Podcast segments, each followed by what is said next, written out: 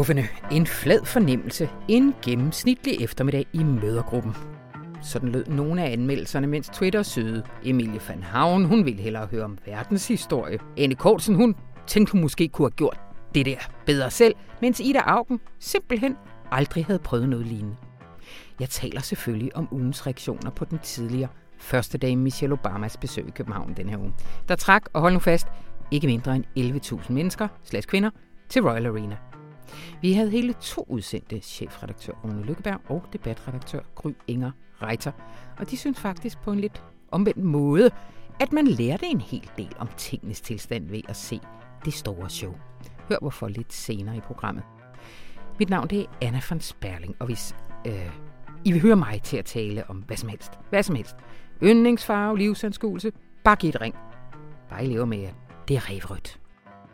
Velkommen til Radio Information hvor Sebastian Gerding også kommer forbi og fortæller om, hvordan Informations store serie, der satser på at sætte kritisk fokus på pensionskassernes investeringer, faktisk rykker ved tingene. For eksempel så kan alle lyttende pædagoger nu sove helt trygt i vidshed om, at deres pensionskroner ikke arbejder for atomvåben.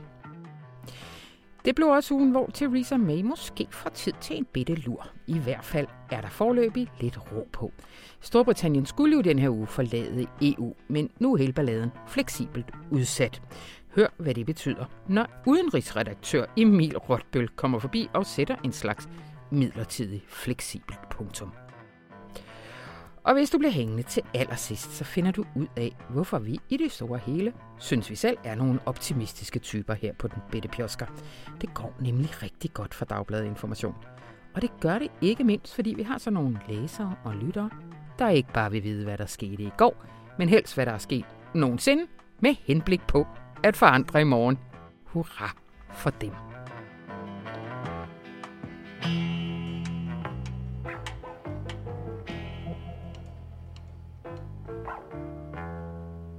Og nu skal vi tale om noget journalistik, der virker. Velkommen til, Sebastian Gerding. Mange tak.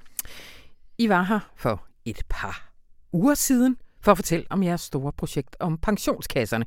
Og nu begynder vi at se effekten af det. Men for de lyttere, der ikke lyttede med sidst, hvad er det, projektet går ud på? Projektet går ud på, at vi har lavet en kortlægning af de 17 største danske pensionsselskabers aktiebeholdning. Så har vi ligesom gået dybere ned i og set, hvad er det rent faktisk, det investerer i. Og hvis vi har fundet noget, øh, som vi synes er problematisk eller etisk diskutabelt, så har vi så konfronteret dem med det. Og det har vi gjort inden for blandt andet investeringer i saudiske våben og atomvåben og øh, ja, forskellige ting.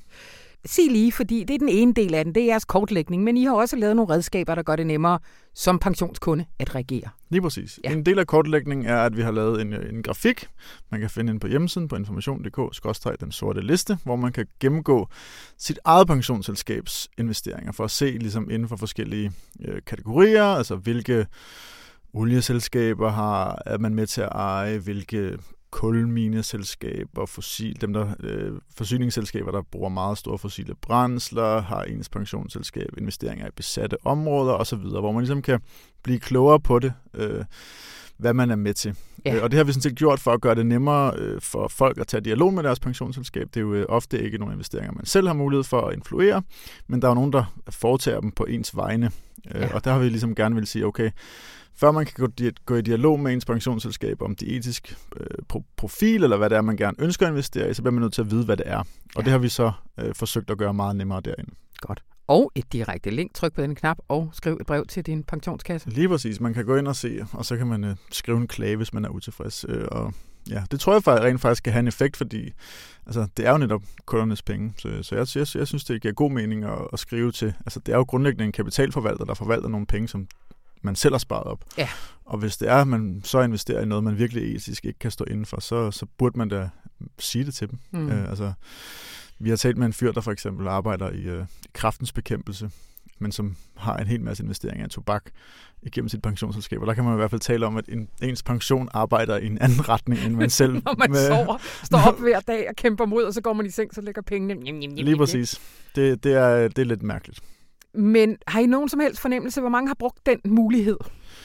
Øh, de har ikke talt op, øh, før jeg kom herned, men, øh, og det er jo kun, vi, vi ser jo kun dem, der vælger at sende os øh, deres korrespondence. Men øh, Ah. jeg tror, der er 60 mennesker, der har sendt os deres korrespondence. Eller, eller andet. og pensionsselskaberne har også i, i flere tilfælde svaret og forklaret osv. Så, Ja. så, så der er gang i en dialog imellem øh, pensionsselskaberne og deres kunder, og det er jo kun godt. Der er hul igennem. Ja. Men der har også været nogle reaktioner fra de pensionsselskaber, I har skrevet om. Det har der. Øh, en af reaktionerne var øh, på, på vores historie om, øh, om hvilke investeringer i, i, i våbenproducenter, som har stor eksport til Saudi-Arabien. Og det er jo særligt kontroversielt på grund af krigen i Yemen, og de krigsforbrydelser, som Saudi-Arabien og deres allierede begår, ifølge FN, Mm. øh, i Yemen.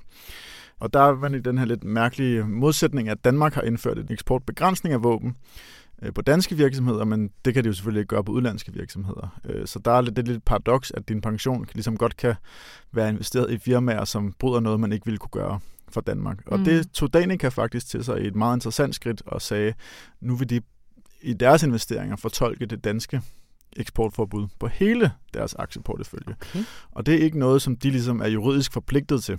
Øh, Det er noget, som de selv har valgt. Øh, Det vil sige, det er sådan en ansvarlighedsting, at de siger, vi vil gerne ligesom udbrede det danske øh, eksportbegrænsning. Og det har ført til, at de har, de har en investering i, øh, i, i General Electric, som leverer nogle flymotorer til det saudiske flyvåben. Og dem vil de nu gå i dialog med og ligesom forklare dem, hvis I indgår nye kontrakter, så ryger I altså ud af vores øh, investeringer. Mm-hmm. Og det er så spørgsmålet, hvad General, General Electric er lidt svært, fordi at det har også en hel masse vedvarende energi og sådan noget. Altså våben udgør en meget lille del af det. Ja. Altså der, der kan man ligesom tale om, og der er andre pensionsselskaber, der også er ved at tage stilling til, om de vil gøre noget lignende ved General Electric. Men der kan man ligesom tale om, at man også bliver nødt til at smide noget ud, der arbejder i en god retning øh, for verden, fordi Men- man gerne vil undgå at give våben til Saudi-Arabien. Ja, fordi der, der kan vi komme i en situation, hvor en eller anden bitte informationslæser skriver til sit pensionsselskab, der skriver til General Electric, der så beslutter sig for, fordi hvis det er en lille del af deres øh, produktion, så er det vel også en mindre del af deres indtægter, Mm. at de ligesom kan se en grund til at sadle om der. Det er jo det, som Danica håber, at de Ja. kan få en indflydelse på. Og de Ja. håber jo, at der er andre øh, pensionsselskaber der vil, og store kapitalforvaltere, der vil gøre øh, det samme med General Electric. Og så må man jo se, hvad General Electric gør. Øh, altså, man, man må også være realistisk og sige, at Saudi-Arabien har rigtig, rigtig mange penge. Så det Ja. kan også sagtens øh, ende med, at, at, at danske pensionsselskaber bliver nødt til at trække sig ud af det selskab, fordi Saudi-Arabien trods alt vægter højere end Ja. Danicas holdning. Men det er jo, det må vi jo se, hvad der sker. Det var den ene historie. I har Mhm. også fået andre reaktioner, eller der har været reaktioner fra andre pensionsselskaber? Øhm, pædagogernes pension var også ude i en, en, en kovending Mm. øh, på atomvåben, fordi vi lavede en kortlægning af alle investeringer i atomvåben, og der var sådan særligt fire pensionsselskaber, som havde store investeringer i det. Og de meddelte alle sammen, at det kunne de ikke øh, se noget problem i, fordi Danmark har ikke tiltrådt sådan en konvention, der handler om øh, atomvåben, begrænsning af atomvåben. Øh, blandt andet fordi NATO jo baserer øh, store dele af deres, øh, hvad skal man sige, afskrækkelsespolitik på atomvåben. Så det kunne de ikke se noget problem med. Men så blev der holdt et møde øh, i pædagogerne, hvor øh, der er nogle delegerede, der er valgt af, i fagforeningerne, som så bliver altså almindelige pædagoger Mhm. og fagforeningsfolk, som bliver valgt op til et delegeret møde. Og de havde så møde ugen efter vores historie, hvor de så tog den her øh, afsløring af de her op. Og det fik i hvert fald pædagogernes pension til at skifte kurs, og nu vil de sandsynligvis fra, frasælge en meget stor del af de investeringer, mm. når de lige har gået dem igennem og har fundet ud af sådan netop igen det samme, præcis hvor stor en andel af atomvåben skal det her selskab have, før at det er nok til, at de ligesom skal ryge ud. Ja. Så ligesom General Electric, hvis man har en lille serviceaftale og en masse andet, Ja. hvad, hvornår skal det, den, den tærskel skal de finde, men øh, de sagde til os, at øh, de der delegerede pædagoger havde i gruppearbejdet gjort dem opmærksom på, at øh, den tolerancetærskel sk- skulle være meget lav. I, I Øh. var ikke så heldige at kunne være med på det møde. Nej, desværre. Nej. Øh, vi, men øh, de, de fortalte meget åbent om det bagefter, ja. og, øh, og det er jo det, der er interessant ved hele det her område, er jo, at, at, at nogle af pensionsselskaberne er koblet op til bankerne, Danica Pension, Danske Bank osv. Men andre er jo demokratiske ja. forsamlinger, hvor medlemmerne har mere eller mindre øh, god indflydelse på retningen. Øh, og de har i hvert fald god indflydelse, eller god mulighed for at dukke op på generalforsamling, eller delegeret møde, eller medlemspaneler, og gøre deres pensionsselskab meget klart, hvad det er, de ønsker. Mm. Og det tror jeg, øh, eller det er jeg helt overbevist om, har en effekt. Det er ikke noget, som folk ligesom er særlig engageret i, eller er måske er opmærksomme på, hvis de er medlem af for eksempel PKA, eller MP-pension, eller pædagogernes pension osv. Men der er faktisk muligheder for at påvirke det her, og det er virkelig, virkelig mange milliarder, der ligger Ja. der. øh, så man kan, man kan give sin holdning til kende om, hvordan man, øh, hvad man bør prioritere, om man bør prioritere det den ene eller den anden retning, om man bør lade være med at prioritere våben, og så videre, så videre. Mm. Øhm, så det er, ja, det er i hvert fald en demokratisk øh, mulighed, som i det her tilfælde med pædagogernes pension havde en, en meget konkret effekt. Yes. Og hvis man sidder derude og lytter og gerne vil vide mere om sit pensionsselskab, og måske skrive en lille mail til dem, hvad er det, hvad, hvad er det man gør? så kan man gå ind på øh, www.information.dk, den sorte liste, og der kan man så klikke sig rundt i de her investeringer. Der kan man også finde forskellige links, plus man kan nede i bunden øh, se øh, en oversigt over alle de artikler. Og hele datasættet ligger der, hvis man gerne vil arbejde videre? Hele datasættet ligger der, man kan gå på jagt i, jeg ved ikke, 657 øh, milliarder kroners øh, investeringer, og man er meget, meget velkommen til at skrive til os, hvis man finder noget, hvor man tænker, hvorfor har de ikke øh, gjort opmærksom ja. på det? Det her kemikalieselskab er dybt problematisk. Skriv endelig til os, så dykker Eller, vi ned i det. hvis man får en reaktion fra sit pensionsselskab, vil I også gerne vide det. Vi interesserer os meget for det område nu, så stort set alt, hvad, hvad folk har, som de mener, at pensionsselskaberne burde forholde sig kritisk til, er de meget velkommen til at skrive til os på. Det er en opfordring. Tusind tak, Sebastian Gjerding. Til tak.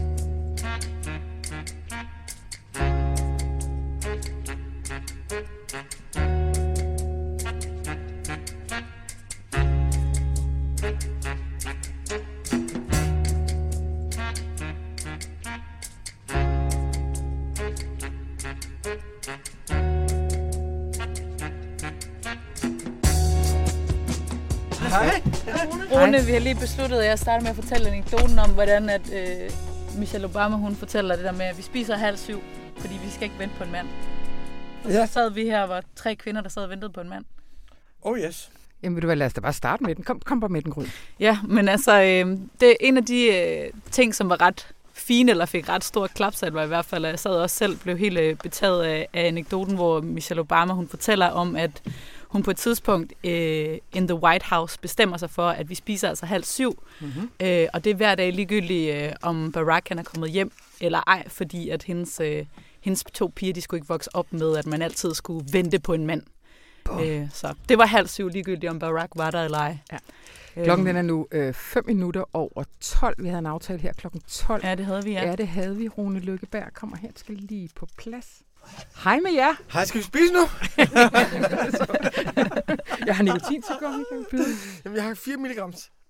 Den her uge, den bød jo på en stor skuffelse, og det var ikke, at pandaer er lidt tiskule. det var selvfølgelig Michelle Obama, der var i Royal Arena, og alle aviserne har anmeldt det. Det har information ikke endnu, men det gør vi her lige om lidt. Men i hvert fald, kan du ikke lige først, hvad, hvad, hvad, hvad har ligesom anmeldelserne været, Gry? Jo, altså sådan, den, den øh, oplevelse, som jeg havde sammen med rigtig mange andre allerede på vej hjem i metroen, man kunne høre alle store snakket om den her forfærdelige interviewer, som stillede nogle helt malplacerede spørgsmål. Øh, blandt andet, hvad er din yndlingsrestaurant i Washington? Altså, hvor kan du anbefale danskerne at gå ud og spise i Washington D.C., som var sådan helt, helt håbløst. Øh, og det var der rigtig mange, der talte om på vej hjem. Så, mm. så jeg tror, at nogen af os, øh, inklusive mig selv, havde, havde sådan lyst til at skylde al skylden på den her forfærdelige, meget, meget amerikanske talkshow host Hvem er hun? Jamen, en eller anden kok, tv-kok, som også havde sin egen designlinje og var sådan lidt... Øh, det var sådan en dårlig udgave af Oprah Winfrey, tror jeg, man kan kan kalde hende. Ja. Øhm, og, og, øh, og hun passede bare helt vildt dårligt til sådan dansk temperament, også selvom at man havde forsøgt at sådan tilpasse showet til Danmark ved, at man skulle tale om hygge, og så skulle de snakke om cykler, og danskerne elsker ironi. Kan du godt lide ironi, Michelle? Og sådan noget. Altså sådan, mm. Man havde ligesom forsøgt at få danske showet, men, men bare ikke tænkt på sådan... Altså, det var på en sådan meget overfladisk måde. Og jeg så stod jeg jo og mange andre og håbede, at det var jo ikke Michelle Obamas skyld. Men, men samtidig så ved vi jo godt alle sammen, at det er jo et totalt udstyrstykke, hele det der show, hun rejser ja, rundt med. Og hun har jo selvfølgelig ja. selv valgt, øh, øh, hvem hun skulle interviewe sig. Desværre, det, det må jeg jo også erkende, at, at øh, hun er nok ikke helt uskyldig i, i at have valgt en helt forfærdelig interview. Men I var begge to inde og se det. Rune, hvorfor skulle du ind og se Michelle Obama i Royal Arena? Jamen, jeg synes, det var sådan et event. Jeg kan jo godt lide alle events fra sådan uh, seks løb til X-Factor. Jeg synes, det var sådan et, det her var sådan en begivenhed i, uh, i, uh, i København, og så har jeg jo rejst til valg med mine børn og med min kone, og så skulle, uh, så skulle vi også ud og se uh, Michelle Obama. Så. Du havde hele familien med?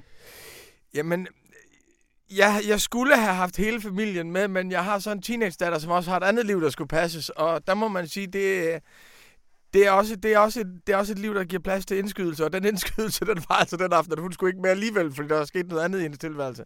Men så havde vi en, en af mine kones veninder med i Ja. stedet for.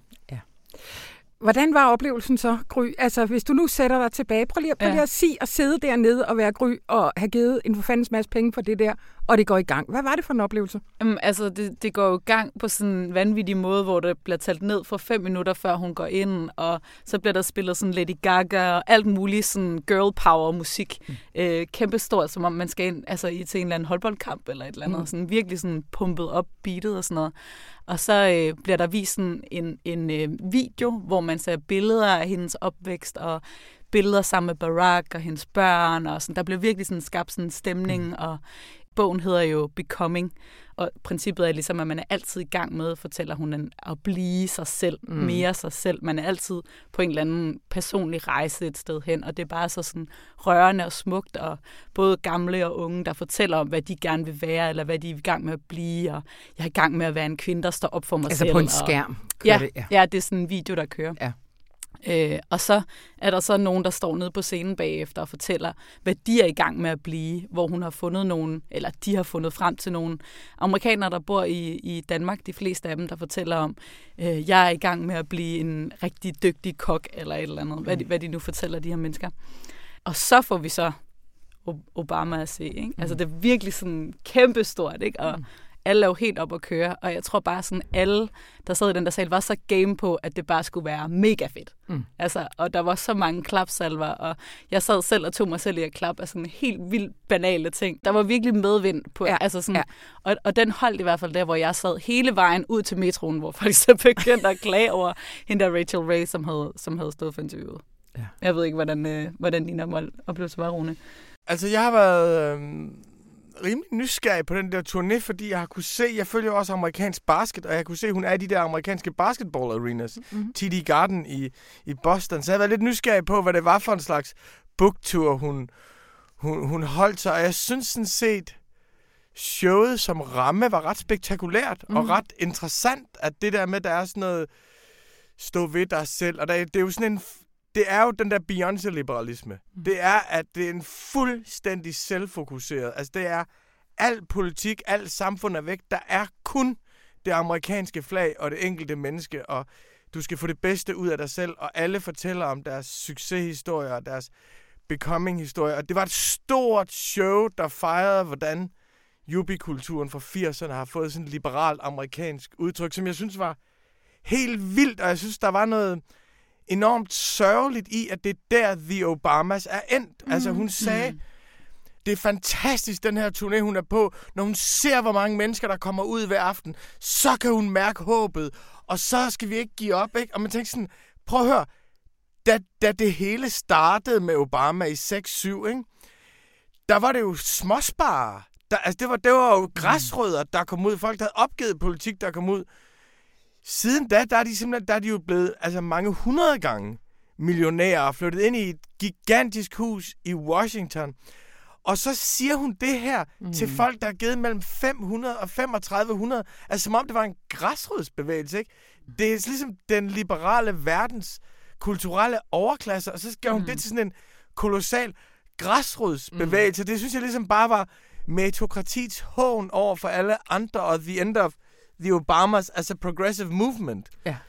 Uh, altså, det var virkelig Beyoncé-liberalismen.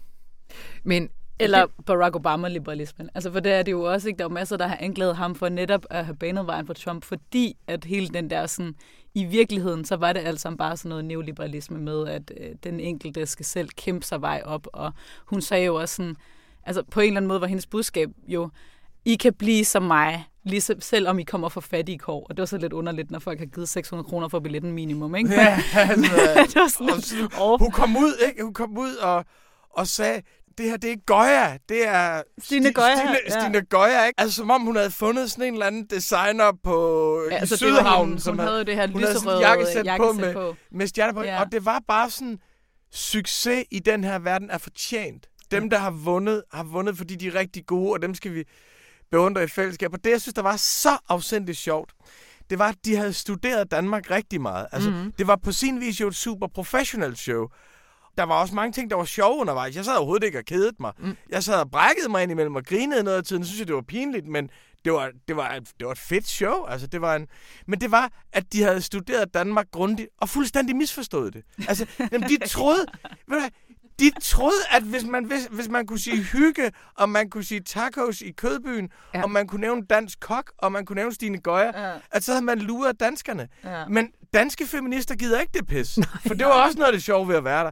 For mig at være i en sportsarena, hvor det var 90% kvinder, og som virkelig kom og forventede noget, ikke? Ja. Altså det der med, danske feminister vil kraftedeme have mere end det der jubi pis, ja. ikke? Mm. Og de har ligesom studeret dansk design, og de har troet, at man kan erobre Danmark ved at kopiere overklassen, ikke? Ja. Men det kan man faktisk ikke. Ej, der er ligesom ej. en, der er ligesom en meget større normativ forventning, for jeg havde det også lidt sådan, da jeg kom derud, tænkte jeg, hvad er det, de her folk egentlig forventer? Ja. Hvad, hvad er ligesom, ja. prøv at høre, hun er jo berømt på grund af sin mand, ikke? Det er ja. rigtigt nok, hun gjorde også nogle ting, men hun gjorde det som first lady. Altså, ja, ja men det, så, så skal man jo også huske, at showet hedder jo faktisk An Intimate Conversation with Michelle Obama. Mm. Så det er jo, jeg måtte selv justere på mine forventninger mm. undervejs, ikke? Fordi jeg var også taget derud og tænkte sådan, okay, Michelle Obama stiller op i måske ikke lige 2020, vel, men så 2024 og sådan noget. Vi er så klar til hende og sådan noget, ikke? Og så kommer man ud til sådan en, altså noget, der ligner et eller andet, der kunne foregå på bogforum, ikke? Altså sådan, mm. det kunne være sådan et, et, et, et interview med en anden en, der havde skrevet en eller anden skønlitterær bog på bogforum, og så sad de og snakkede lidt om, øh, hvad for noget tøj kan du godt lide, og har du et godt forhold til din mor og sådan noget, ikke? Altså, det er jo... Men, men det var jo ikke Margrethe Vestager. Altså, det var som Nej. om folk havde forventet, at nu kom ja. hun og fortalt, mm. how to fucking take down Facebook and Google and the monopolies, ikke? Men det strukturelle problem ved seancen, det er jo, at hvis de begyndte at snakke om politik, så ville det være hans mands præstationer. Ja. Mm. Ikke? Og det var det, oh, der ligesom ja, var... Ja, ja. Altså, det hvis hun havde spurgt, 22. Ja, altså det var jo ligesom... Det strukturelle problem er jo, at hendes subjektivitet, som var det, vi kom for at hylde, becoming, at den ligger jo uden for alt, hvad der er politisk. Mm. Fordi hvis vi havde diskuteret, hvordan synes du, Trump kom til magten? Mm. Hvordan kan det være, at der er så mange, der føler skuffelse? Så ville hun jo skulle tale som sin mands hustru. Mm. Og så var det feministiske lidt undermineret. Mm. Så jeg mm. synes, der var sådan et... Ja, men og så alligevel, fordi der var jo faktisk i den her åbningsvideo, jeg talte om før, der, der var der jo også noget med de resultater, hun havde skabt. Der var blandt andet sådan, hun havde været med til at kæmpe mod øh, overvægt blandt mm. børn. Mm. Hun havde været med til at give øh, uddannelses- og jobmuligheder til krigsveteraner og sådan. Og jeg, jeg har ikke styr på, hvor meget det var hendes Det jo first lady projekter. activities. Ja, ja, ja. Men det har, og dem har hun selvfølgelig kun fået mulighed for at lave, fordi hendes mand har vundet præsidentposten. Men det var der stadig sådan, der var der muligheden for at sige sådan, han bliver også interviewet øh, i sådan en video og siger, at hun, folk skulle vende sig til, at hun var jo ikke bare min hustru, hun var også Michelle Obama, der havde sin egen dagsorden og sådan noget. Jeg, har, jeg er jo enig med dig i, at det er jo stadig ham, der er blevet valgt, men hun havde muligheden for ligesom at sige noget om, hvad var det, der var vigtigt for hende, eller hvordan gjorde hun, politiserede hun den rolle, eller hvis hun gjorde det. Ikke? Mm. Altså, det var jo det, der gjorde, at jeg havde en anden forventning, da jeg kom, end jeg blev nødt til at have undervejs. Altså, hvor jeg ligesom tænkte sådan, okay, hvis det skal blive en god oplevelse for mig, så er jeg nødt til at tænke anderledes om, hvad det her er for, er for et arrangement. Ikke? Og det gjorde jeg så også. Øh, og jeg håber også, at vi får, altså, jeg får mulighed for at fortælle min yndlingsanekdote som fra bogen. Jamen, vi, vi er faktisk nået frem til det nu, fordi at jeg kunne godt tænke jer, at I hvert fald hver især fortalte én ting, I tog med, I fik for jeres mellem 600 og 1500 kroner oplevelse med Michelle Obama. Intime oplevelse med Michelle Obama. Så du må gerne starte, Gry. Ja, Altså, jeg, jeg, hun fortæller en helt fantastisk historie øh, fra dengang, hun gik på Princeton og havde en ungdomskæreste, øh, som kom fra et helt, helt, helt anden baggrund. Altså, hun går rigtig meget ind i det her med, at hun kommer fra South Side of Chicago mm. og fattig kår. Og hun fortæller så, hvordan at det går op for hende på det her tidspunkt, hvor hendes kæreste, han finder ud af, at han vil gerne tage et, en pause fra studierne, fordi han vil gerne være arbejde som maskot. Han vil gerne rende rundt i sådan en hundekostyme øh, til, til nogle fodboldkampe i et helt år, fordi det drømmer han bare om at gøre noget helt andet.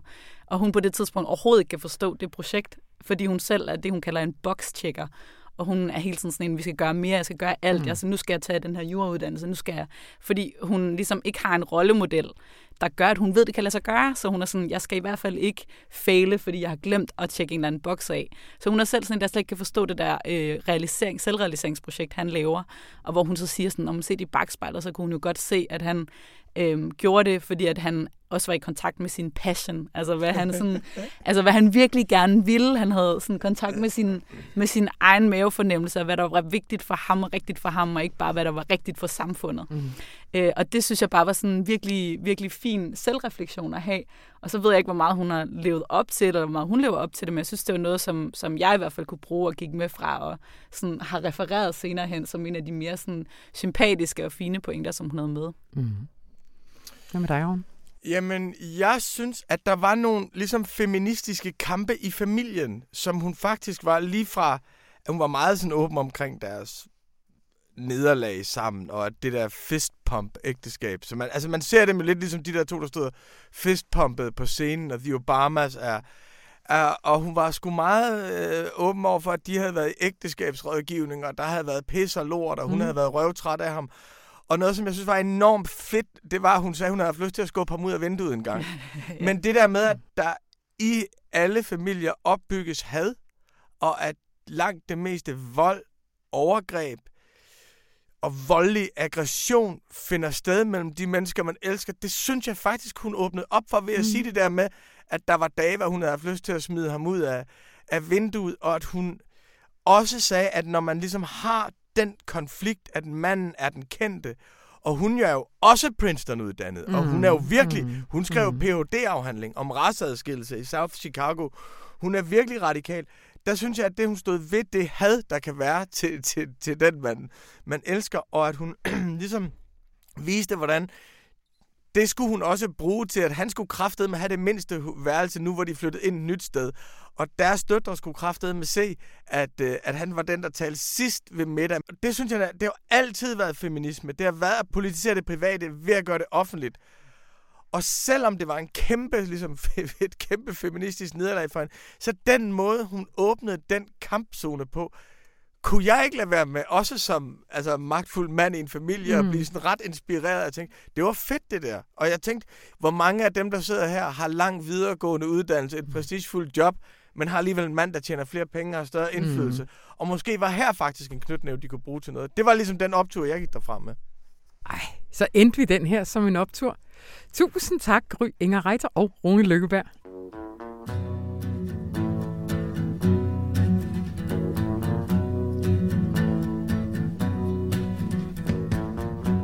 Hej Emil Rotbøl. Hej Anna. Nu skal vi snakke om Brexit, ikke? Yes. og vi havde, vi havde en sjov øh, snak øh, om tegnsætning her på redaktionsmødet i morges, hvor at du sagde, at vi kan lave et forløbigt punktum. Og det med David Regling.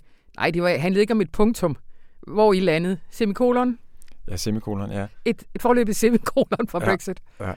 Ja, men, eller, ja, eller jeg fik også råd mig ud i et grimt sprogbillede med et punktum for ligesom der skal være et punktum i en sætning, før man kan læse den. Ja, ja, ja, ja det, det er lidt på klichéhylden. Ja. Men ikke desto mindre bliver jeg lidt glad indeni, fordi kan vi, vi har jo dækket ret intenst Brexit. Og jeg vil sige, jeg har haft svært ved at vurdere, er det i den her uge, vi skal det, eller ja. kan vi vente til næste, eller... Ja. Jamen, jeg har jo også øh, været bange for, at øh, det ville spænde ben for alle mulige andre planer, vi havde. Blandt andet vores store Indien-satsning. altså, det var, Brexit har jo faktisk betydet noget for, hvornår vi har skudt vores Indien-satsning i gang. Ja. Det er det, der er problemet med Brexit. Du kan aldrig sige, øh, nej, nej, det, der kommer ikke til at ske noget. Det, altså, alle muligheder er hele tiden i spil i øjeblikket. Ja. Og nu er øh, alle muligheder stadig i spil hele tiden. øh, men men der, jeg vil sige, at vi får i hvert fald et pusterum nu. Vi får et pusterum, fordi det, der skete onsdag, det var, der blev lavet en aftale om en... Ja, en fleksibel forlængelse. Fleksibel forlængelse, hvad, hvad, hvad dækker det over? Det dækker over, at øh, de øh, får ind til 31. oktober, som er der, hvor Juncker og kommissionen øh, går af, mm-hmm. til at finde ud af noget. Og hvis øh, britterne øh, lander en eller anden aftale i deres parlament, som de kan blive enige om, øh, og som holder sig i forhold til det, som de aftalt med EU, så kan de så træde ud, så snart de vil. Ja. De kan øh, i princippet træde ud allerede inden Europaparlamentsvalget, hvis de når at, at blive enige med sig selv inden da. Og hvad er chancen for det? Jeg, kan, jeg har meget svært ved at se det. Ja. Meget svært, men, men igen, jeg, vil, jeg kan ikke udelukke det. Mm. Det er det, der er skrækkeligt. Ja. Lad os lige tage det med Europaparlamentet først. Hvis de ikke får en aftale på plads, så skal britterne til EP-valg, eller? Det ser virkelig ud som om, at de skal til EP-valg nu, ja. Og det er skrækkeligt for dem. Det er jo tre år siden efterhånden, at de stemte sig ud af EU, og så mm. nu skal de så vælge nye europaparlamentarikere. Øh, jeg snakkede lige kort i telefon med Christian Bennek her til morgen. Han sagde, at altså, valgdeltagelsen kan dårligt blive lavere end sidste gang, hvor den var på 26 procent eller noget af den stil. Men især konservative er i overhængende fare for at få en ordentlig losing, mens uh, Farage uh, og kompagni nok kan se frem til, til støtte. Altså man kan næsten, de kan næsten ikke bruge det til andet end et protestvalg. Nej. Men, men reelt kan de jo ikke bruge det til noget.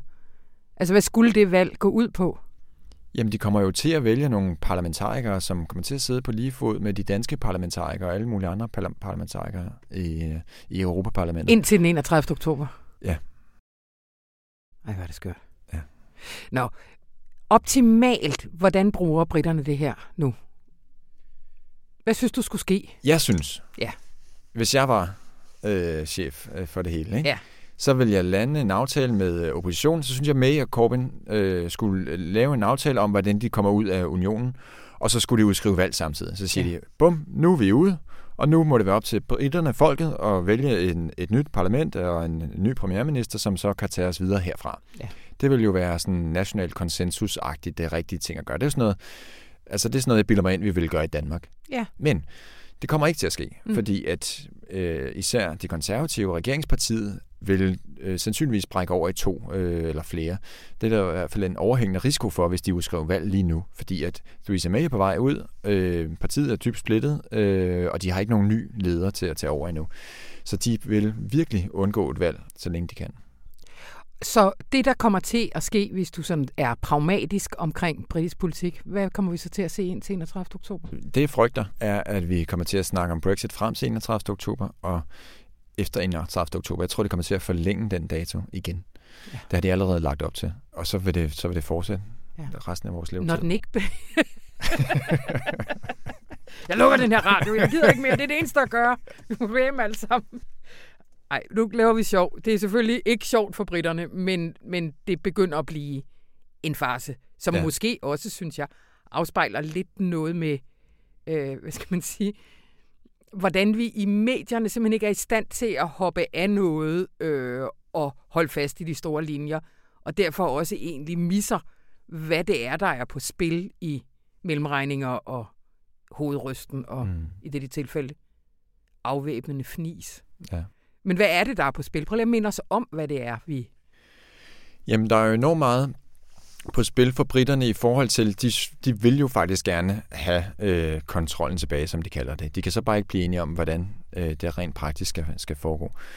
Øh, og hvad der er på spil, det betyder jo noget, altså det er jo, det er jo en tendens, vi ser rundt om i, i Europa, og selvom der ikke er meget appetit på at øh, melde sig ud af unionen, så er der jo ret stor øh, opbakning til de her nationale øh, konservative kræfter, øh, som gerne vil have øget nationalstater, hvad hedder styrket nationalstater. Altså, det er lidt bange for, at det også kommer til at betyde noget for, for resten af, af EU, at det her kaos fortsætter, fordi mm. det øger jo bare til den mistillid, der er til politikerne, både i, i Storbritannien, men også i resten af EU. Det er jo sådan noget, som Salvini og company garanteret vil kunne bruge til at, øh, at, ja, at styrke den der fortælling om, at vi skal have et mere nationalstaternes EU, end, øh, end det føderale EU, som Macron og company måske øh, kunne tænke sig. Godt. Emil, så slutter vi på den høje note. Og så tales vi jo nok alligevel ved om Brexit før eller siden. Det gør vi. Tusind tak, Emil Rønberg.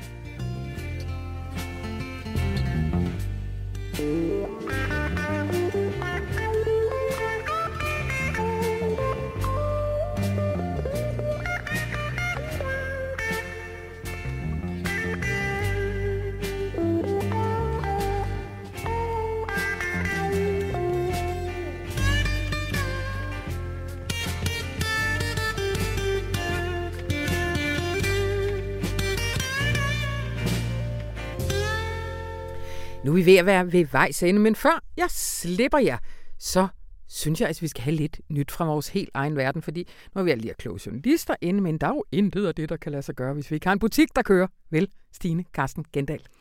Det er rigtigt. Og øh, der er faktisk heller ikke noget at sælge, hvis vi ikke har god journalistik, så på den måde hænger det hele jo sammen. Det er jo det. Stine, du er jo selvfølgelig direktør for det hele her, og jeg har lyst til, at vi blærer os lidt. Fordi det går faktisk rigtig godt. Jamen, så lad os gøre det, for, for det gør det, og det skal vi huske at tale om, når det går godt. Det er jo ikke en given ting må man sige. på Dagbladet Information. Vi har lige haft generalforsamling, derfor har vi vendt tilbage og talt om, hvordan gik det i 2018. Mm-hmm. Og det gik rigtig godt i 2018. Og det gjorde det, fordi at øh, vi fik flere abonnenter.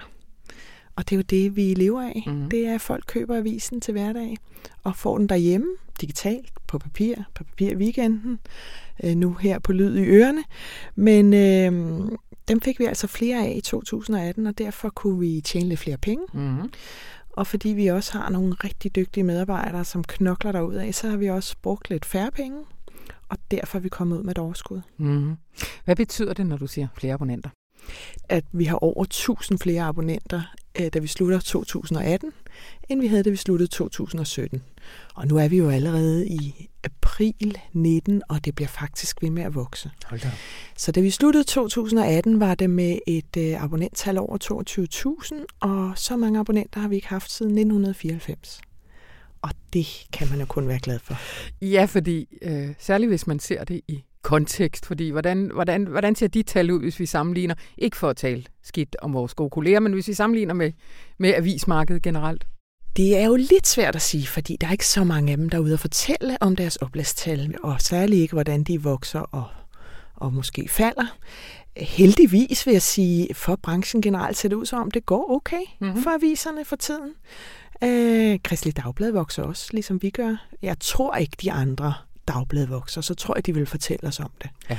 Men øh, det ser ud som om, at folk derude har fundet ud af, at hvis man skal have god journalistik, så skal man også betale for det. Ja. Og det, øh, derfor vil jeg ikke sidde og sige, at vi er meget bedre end de andre. Men øh, jeg vil sige, at vores vækst, øh, måske sammen med Christi Dagblads nok, er enestående i Danmark. Ja.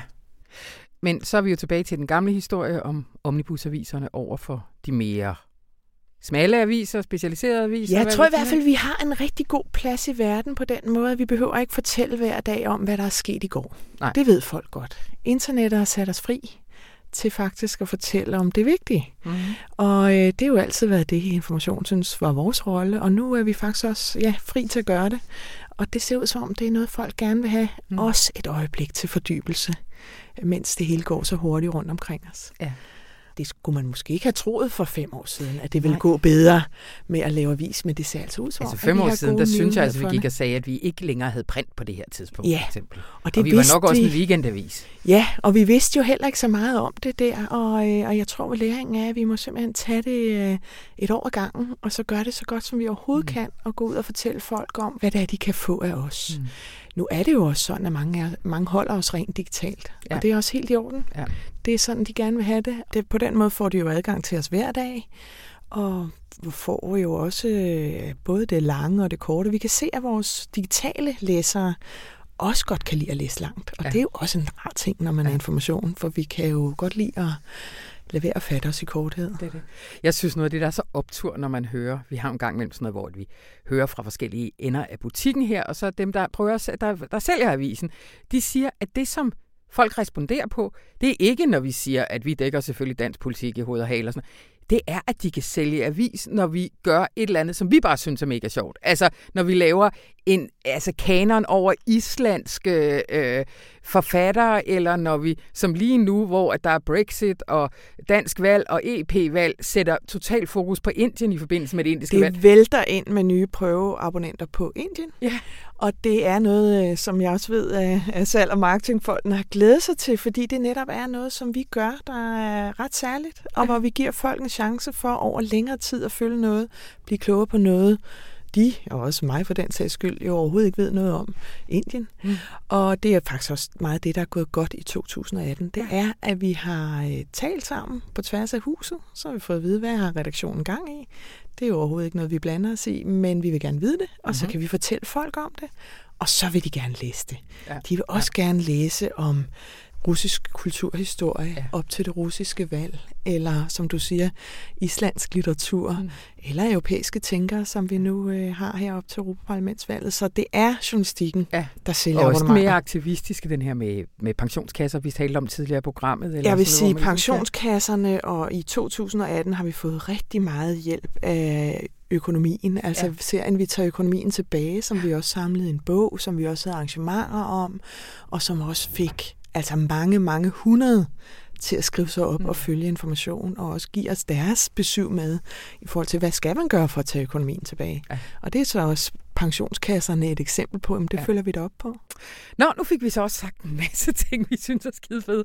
Så hvis du sidder derude, så kan du altid gå ind og få en måned gratis. Ja, kan man ikke, Stine? Det kan man. Det kan man. Altid. Men, men lige her nu op til det danske valg, det bitte, bitte danske valg, der har vi en særlig kampagne.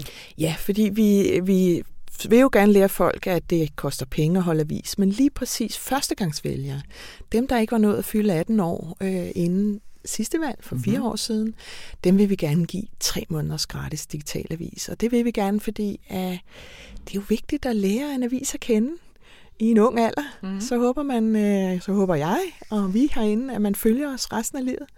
Og det kan man altså gøre nu. Hvis man er førstegangsvælger, gå ind og skrive sig op til tre måneders gratis avis, så får man uh, to valg med.